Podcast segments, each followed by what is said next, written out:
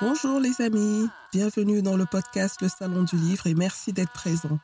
Je suis Assène Nadal, ingénieure IT, entrepreneur littéraire et fondatrice d'afrolivresse.com, le magazine littéraire en ligne de l'Afrique et de sa diaspora. Si vous êtes un passionné de livres, si vous souhaitez mieux comprendre l'évolution du secteur du livre dans le monde en général, en Afrique et dans sa diaspora en particulier, alors ce podcast est exactement ce qu'il vous faut. Avec mes invités, retrouvez-nous tous les vendredis pour l'actualité littéraire et autres thématiques autour du livre. Et c'est parti pour un nouvel épisode du Salon du Livre. Bonjour, bonjour. Ce n'est plus un secret pour personne. Dans ce podcast, nous aimons les livres parce qu'ils racontent des histoires. Différentes histoires, racontées de différentes manières et qui nous touchent et nous inspirent de différentes façons. Ces histoires peuvent être de la fiction ou pas. En général, lire, écrire ou écouter des livres audio est une activité très solitaire. Chaque lecteur se plonge dans l'univers du livre et crée en quelque sorte des images, des lieux, des espaces et des personnages dans sa tête. Mais il existe un genre littéraire très particulier qui propose un espace où tous ces éléments sont visibles et parfois même ils peuvent interagir avec le public. Il s'agit du théâtre. Cet épisode est le premier d'une série de 3 épisodes dans laquelle je recevrai 3 femmes de théâtre. Elles partageront avec nous leur travail en tant que metteuse en scène, comédienne de théâtre et en tant que dramaturge, donc des écrivaines d'ouvrages destinés au théâtre. Dans le premier épisode de cette série sur le théâtre, je reçois Laetitia Ajangou, que j'ai rencontrée en octobre dernier à Berlin, dans le cadre d'une représentation de sa pièce « Love is in the Hair », « hair » comme le cheveu en anglais. Elle raconte comment elle s'est retrouvée dans le monde du théâtre, explique aussi ce qu'est le théâtre de son point de vue et décrit ce qu'a été le processus de création de sa pièce « Love is in the Air ». Dans le texte qui décrit la pièce, on peut lire ceci. « Défriser, lisser, tisser, perruquer, le cheveu crépus serait-il la métaphore de l'identité malmenée? Ce spectacle théâtral, musical et dansé fait entendre les préoccupations et les désirs d'une génération afropéenne décomplexée. Sur scène, 6 comédiens et une musicienne remontent par le fil du cheveu l'histoire des imaginaires noirs entre révolution esthétique et revendications politiques et identitaires. Bonjour Laetitia Ajangou, bienvenue dans le podcast Le Salon du Livre et merci d'avoir accepté notre invitation. Merci à vous. Alors, je voudrais m'entretenir avec vous aujourd'hui sur le théâtre et sur l'écriture théâtrale. Mais avant d'y arriver, j'aimerais savoir qui vous êtes, pour nos auditeurs aussi, qui vous êtes, quel a été votre parcours jusqu'ici et comment vous êtes tombée dans le bain du théâtre. Alors, je suis née en Belgique dans les années 78. J'ai fait du théâtre très très jeune, donc à partir de 6 ans, j'ai commencé à faire du théâtre. Et j'ai décidé de faire une formation théâtrale à l'Institut des Arts de Diffusion à Louvain-la-Neuve, donc qui est une ville de Belgique. Et tout en faisant du théâtre, j'écrivais beaucoup de nouvelles à l'époque. Et en sortant de ma formation, j'ai compris qu'il fallait se diversifier. Donc du coup, j'ai commencé à faire de la mise en scène et à écrire mes propres textes, tout en jouant dans des pièces écrites par d'autres et mises en scène par d'autres. Et il y a 7 ans, je suis arrivée à Paris. Et mon père est béninois et ma mère est belge. Voilà. À 7 ans, je peux dire. Est-ce que vous avez encore des souvenirs de votre arrivée à Paris? Il y a 7 ans que je suis arrivée à Paris. Ah, d'accord. Pas à 7 ans, mais il y a 7 ans. D'accord, très bien. Il y a 7 ans. Ah, ok, très bien. Alors, comme vous l'avez dit, vous êtes écrivaine, metteur en scène, aussi actrice de théâtre.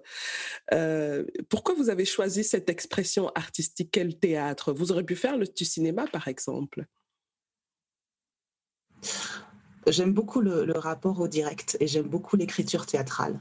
Et j'aime j'aime la littérature et j'aime avoir ce rapport au public. Sans une caméra ou j'ai depuis toute jeune en fait j'ai fait du théâtre, donc c'était mon langage premier. D'accord. Qu'est-ce qui vous a amené à créer la pièce Love is in the Hair et quel a été le processus créatif de cette pièce? Alors c'est une commande d'écriture, c'est une commande de Jean-François Auguste qui est metteur en scène et directeur d'une compagnie à Paris qui s'appelle For Happy People et c'est For Happy People and Co, pardon. D'accord. Et il m'avait demandé d'écrire sur de me questionner en tout cas sur ce que voulait dire être noir en France aujourd'hui et de passer par le prisme des cheveux pour parler de cette question. Ça c'était le postulat de départ. Voilà. Et donc pendant 1 an et demi, nous avons conversé, nous avons lu, nous avons interviewé des afrodescendants et nous avons j'ai développé une écriture à partir donc de cette problématique, une écriture théâtrale fragmentaire qui prend en compte 7 comédiens, puisqu'il y a 7 comédiens sur le plateau, et qui parlent à la fois de ce qui peut être... une famille issue de l'immigration, avec des parents qui sont arrivés et des enfants qui sont nés en France. Et donc, comment ça se questionne, quelles sont les choses, quels sont les non-dits, quels sont les secrets. Et on s'est aussi questionné sur quelle est l'intimité d'un afrodescendant avec un Français de souche, comme on les appelle, ou en tout cas comment ça se raconte. Et puis, on s'est dit, parce qu'au départ, on avait énormément de pistes, et on s'est dit que j'allais écrire cette pièce en plusieurs parties et partir justement d'identité de personnes, puisque être noir en France, ça ne veut rien dire d'une certaine façon, puisqu'il y a plusieurs manières d'être. Il n'y a pas un noir, il n'y a pas une assignation au fait d'être noir. Et donc, c'était cette chose-là que nous avions envie de faire entendre, c'est cette multiplicité d'êtres et d'individus. Voilà, et donc on s'est dit comment est-ce qu'on représente aujourd'hui, parce que c'est ça qui nous intéressait aussi, c'est de déconstruire les représentations, mais de jouer avec elles aussi. Oui. Et on s'est dit, qu'est-ce qu'être sur un plateau quand on est noir ? Comment on représente le noir sur un plateau ? Et on s'est dit, mais qui sont les noirs qui sont sur les plateaux ou qui sont visibles ? Ce sont souvent les humoristes.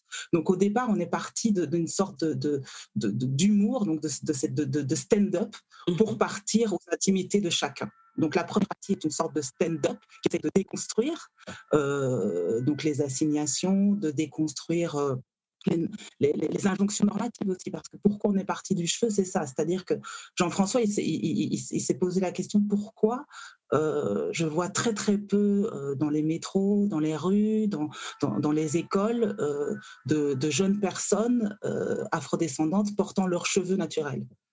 Qu'est-ce qui se passe ? Qu'est-ce que c'est ? D'où ça vient ?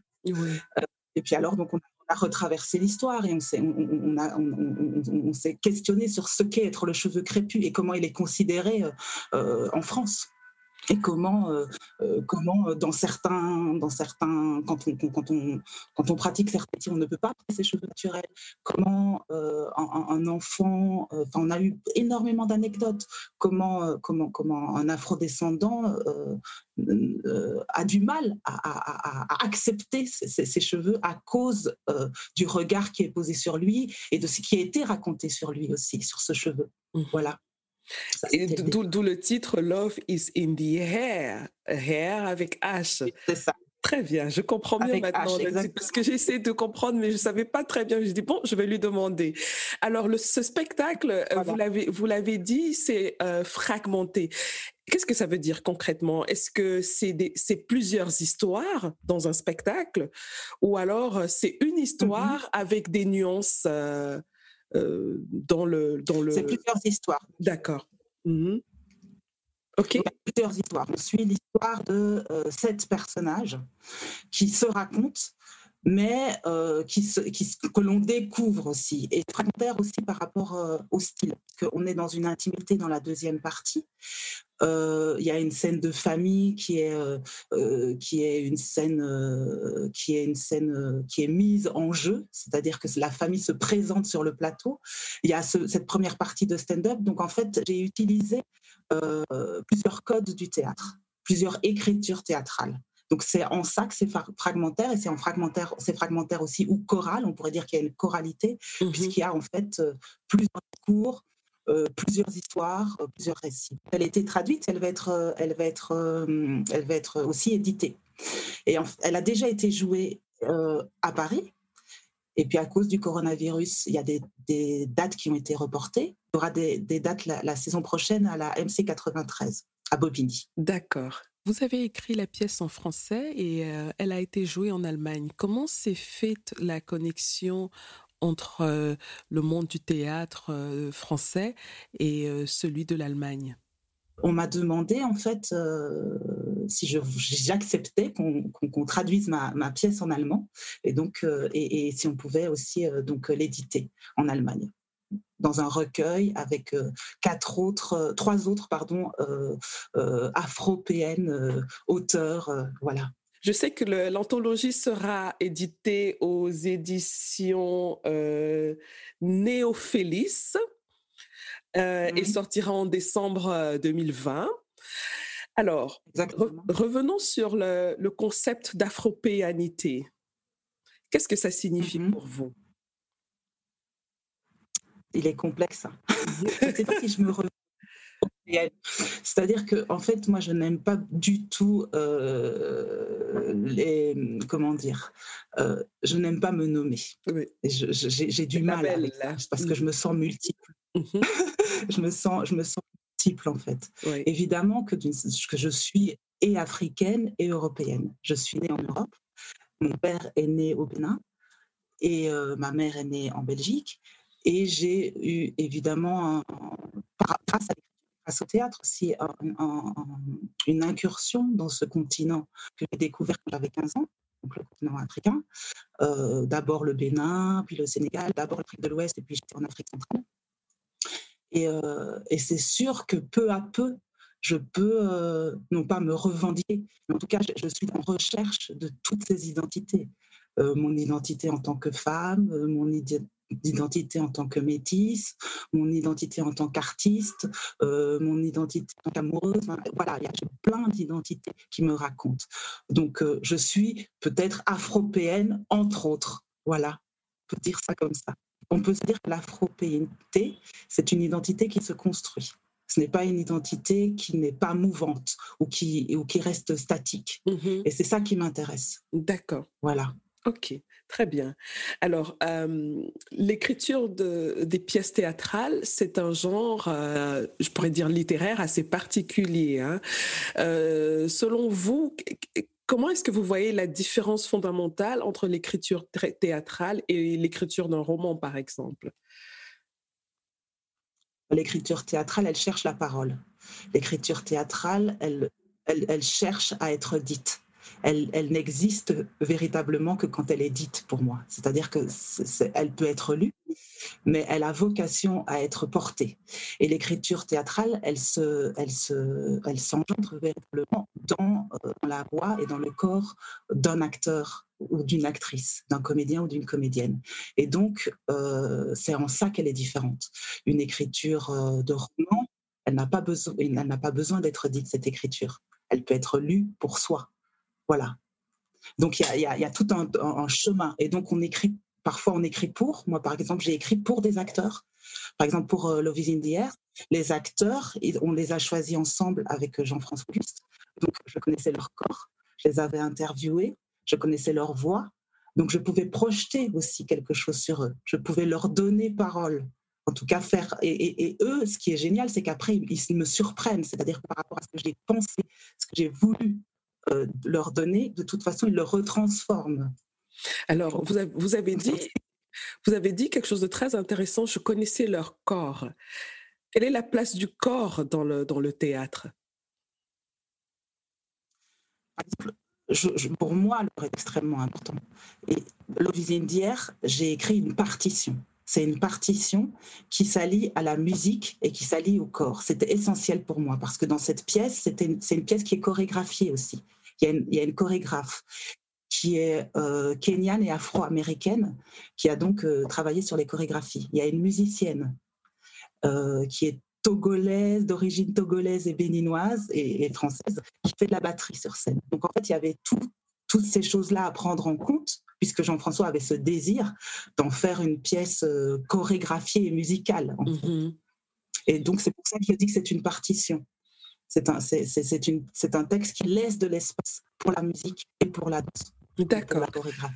Alors, ça veut dire que quand vous écrivez des pièces théâtrales, vous avez déjà en tête une image de ceux qui vont jouer cette pièce-là. Donc, est-ce que vous écrivez... Bon, vous avez dit pour ce cas, vous avez écrit pour certains acteurs, mais est-ce que ça, c'est un processus standard dans votre écriture? Ou alors, il vous arrive d'écrire avant de chercher la personne qui va correspondre à l'écriture? Pendant très longtemps, puisqu'avant c'était c'est moi qui écrivais, et j'écrivais, j'avais le désir de mettre en scène ce que j'écrivais. Et j'écrivais pour des acteurs. J'ai écrit tout d'abord pour des acteurs, j'ai écrit essentiellement pour des acteurs. Après, il y a quelques pièces qui sont des commandes où je ne savais pas à destination de qui ça allait être. Donc là, c'est autre chose. Mais j'ai souvent écrit pour des acteurs et des actrices, des comédiens, des comédiennes. Ah, ok, très bien. Par rapport à la représentation en Allemagne, ça m'intéresse beaucoup parce que moi, je vis à Berlin, je vis en Allemagne. Alors, et surtout, l'aspect traduction m'intéresse aussi. Oui. Est-ce que vous pouvez nous expliquer comment s'est déroulé le travail de traduction? Parce que j'imagine que ça a dû être quelque chose d'assez complexe. Bah donc il y a une traductrice qui m'a contactée et c'est vrai que sur certaines phrases, il y a certaines phrases qui sont très difficilement traduisibles, donc on a dû trouver des compromis, je pense. Mm-hmm. Après, je ne parle pas allemand, donc oui.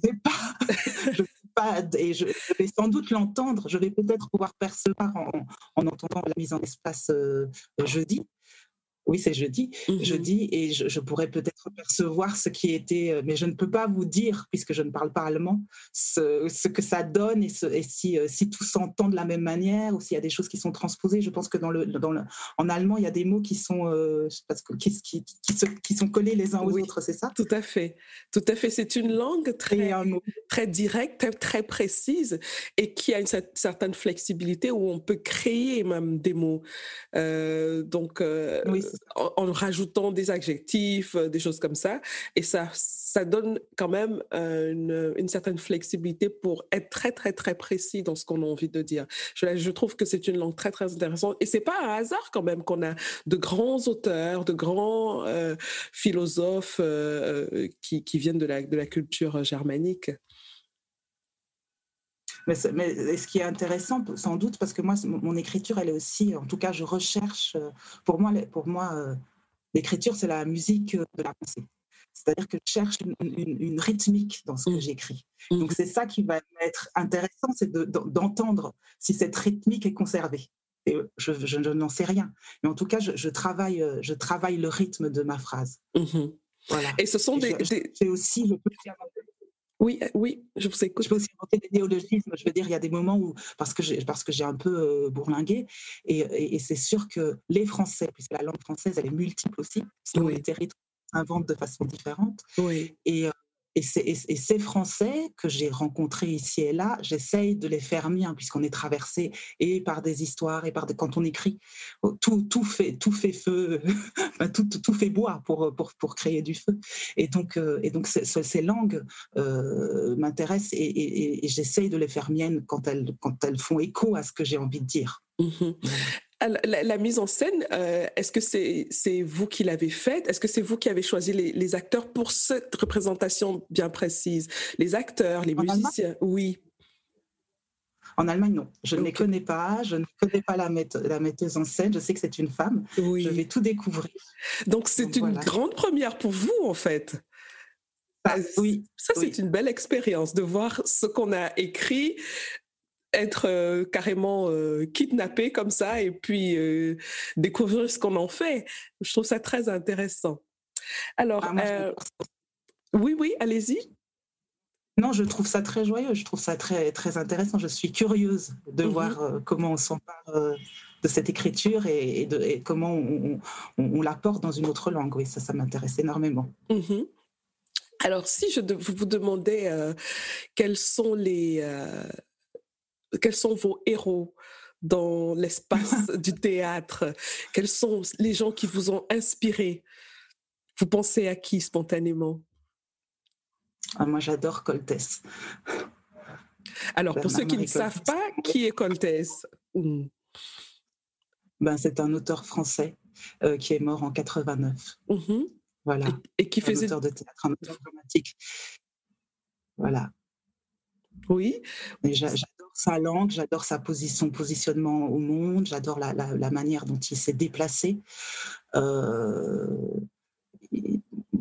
Oui, j'adore son regard et je trouve qu'il est aujourd'hui encore très précieux. Très bien. Alors, on va arriver bientôt à la fin de notre entretien. Est-ce que vous avez... Ou alors, comment avez-vous géré la pandémie par rapport à votre travail? Parce que je sais que les artistes sont très touchés puisqu'ils n'ont pas la possibilité de faire des spectacles. Comment est-ce que vous vous adaptez? C'est assez complexe et encore maintenant en France c'est complexe, on doit avancer les heures de spectacle, etc. J'ai la chance cette année d'être autrice associée à un théâtre. Donc pour le moment, je donne des ateliers avec différents publics. Pour le moment, ça se poursuit. Les représentations, je ne sais pas si elles vont avoir lieu au mois de novembre, de Love is in the Hair au T2G. Je dois partir normalement à Lubumbashi travailler aussi. J'attends mon billet d'avion et normalement, ça va aller. On verra si mon test Covid n'est pas positif. Voilà, c'est toutes ces questions qui restent tout le temps en suspens et c'est sûr qu'on est plus à vivre au jour le jour et c'est assez dramatique de voir comment voilà. Je voulais vous dire aussi que, parce que vous m'avez demandé que des auteurs de théâtre, mais j'ai évidemment énormément, je suis inspirée par des auteurs qui ne sont pas du théâtre. D'accord. Beaucoup. Voilà. Alors je vous poète aussi et voilà. Dites-moi donc. J'aime beaucoup les Haïtiens. J'aime beaucoup les Haïtiens. J'aime beaucoup Dany Laferrière. J'aime Taï Selassie. J'aime Fonte, j'aime qui je pourrais vous dire d'autres, Bukowski, j'aime Tony Morrison, James Baldwin, je pourrais vous en citer, Anne Pouly, il y a beaucoup de gens qui m'inspirent. Et je vois qu'il y a quand même des théâtres. Tout à fait. Il y a quand même un lien par rapport à toutes ces personnes que vous avez citées, c'est leur engagement. Est-ce que pour vous, c'est très important d'avoir, en tant qu'artiste, un engagement ? Quand on prend parole, on doit avoir quelque chose à dire. Ça, c'est mon père qui me disait ça quand j'étais enfant. Il disait, si tu prends la parole, tu dois avoir quelque chose à dire. Si tu écris, tu dois avoir quelque chose à dire. Tu dois avoir un positionnement. Ou en tout cas un regard particulier. S'il y a quelque chose qui est de l'ordre de l'apport, si tu n'as rien à apporter, tais-toi. Voilà. Après, même si ce n'est que ton regard. Et évidemment, moi, par exemple, je ne parle jamais au nom de. Je parle à mon nom. Et même si j'essaye de me laisser traverser par d'autres en construisant des personnages ou des voix, etc., elles sont toujours de toute façon, digérées par moi-même. Oui. Mais c'est sûr qu'il m'est nécessaire de rendre des espaces visibles. Ça me semble important. Et ce que me racontait Jean-François Auguste par rapport à ce projet, c'est justement que les corps noirs sont invisibles. Les corps noirs ont très peu de paroles sur un plateau français. Ou alors, il doit être dans un cadre bien précis.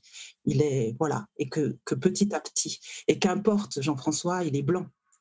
Et il a le droit d'avoir ce questionnement et d'avoir ce besoin de laisser cet espace-là aussi. Voilà. Tout à fait. Tout à fait. C'est assez intéressant. Et je me demandais, pendant que vous étiez en train d'expliquer ça, comment est-ce que cela est vu d'Afrique? Parce que vous travaillez beaucoup aussi en Afrique. Est-ce que cette question de la représentation est la même qu'en France ou en général dans un pays européen? Le rapport, les espaces de théâtre, je ne travaille pas partout en Afrique, mais les endroits où j'ai travaillé, ils sont tous différents d'ailleurs. Ils ne donnent pas tous la même place au théâtre, ou ils n'ont pas accès de la même manière au théâtre ou au plateau. Évidemment, la question du corps noir ne se pose pas de cette manière-là. Ouais. C'est-à-dire que, par contre, une recherche de plus en plus d'écritures qui sont issues du continent et de les porter sur le plateau. Et ça, c'est une démarche qui se fait dans plusieurs endroits du continent.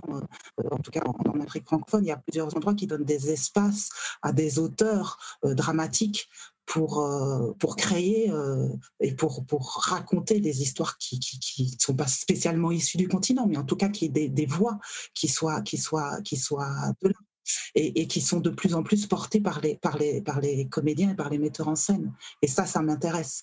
C'est-à-dire que cette démarche et que cette volonté, parce que c'est vraiment la volonté de quelques-uns, c'est-à-dire que c'est des artistes qui à un moment donné se disent « mais moi j'ai aussi envie de monter ou de faire entendre une littérature dramatique africaine ». Et il y a des démarches qui font que il y a des résidences, il y a des festivals comme les Récréatrales, comme le Tarmac des auteurs, comme Mantsina sur Scène, donc en Congo-Brazzaville, à Kinshasa et à Ouagadougou, qui mettent en place cette possibilité de faire entendre diverses écritures et aussi des écritures de ces territoires. Ce n'était pas des volontés politiques, c'était des volontés personnelles de quelques-uns qui se rassemblent et qui mettent en place ce jeu. Des initiatives personnelles. Alors, s'il y a un jeune qui nous écoute et qui veut se lancer dans l'écriture théâtrale, quel est le conseil que vous pouvez lui donner? Il n'y a pas un conseil, mais en tout cas, c'est d'être curieux. Okay. C'est de lire énormément, c'est de regarder énormément. Voilà. Être curieux et lire, c'est déjà beaucoup, hein? Oui. C'est déjà beaucoup. Et si on veut vous suivre sur les réseaux sociaux, sur Internet, quelles sont vos adresses? C'est sur Facebook, Laetitia Ajangou, vous pouvez me trouver. D'accord. Je suis que sur Facebook. Très bien. Merci Laetitia, c'était vraiment un réel plaisir d'échanger avec vous. Est-ce que vous avez un dernier mot? J'espère que le théâtre ne va pas subir encore trop longtemps les désagréments de ce virus. Voilà. Mais merci encore d'avoir accepté notre invitation. J'espère que vous avez passé un bon moment et que vous pouvez revenir quand vous le souhaitez. Si vous avez une actualité que vous souhaitez partager avec nous, vous êtes la bienvenue. Ok, merci beaucoup. Très bien. Merci. Au revoir. Au revoir. À bientôt. Au revoir. À bientôt. Voilà les amis, c'est terminé pour aujourd'hui. Merci d'avoir écouté jusqu'au bout. Si vous avez aimé cet épisode, je vous serais vraiment reconnaissante de vous abonner au podcast pour être notifié de la publication des prochains épisodes. Vous pouvez aussi partager l'épisode, y laisser un commentaire ou le noter avec 5 étoiles. Vous pouvez poser vos questions par WhatsApp en envoyant un message au numéro +237 6 80 81 54 24. À bientôt les amis.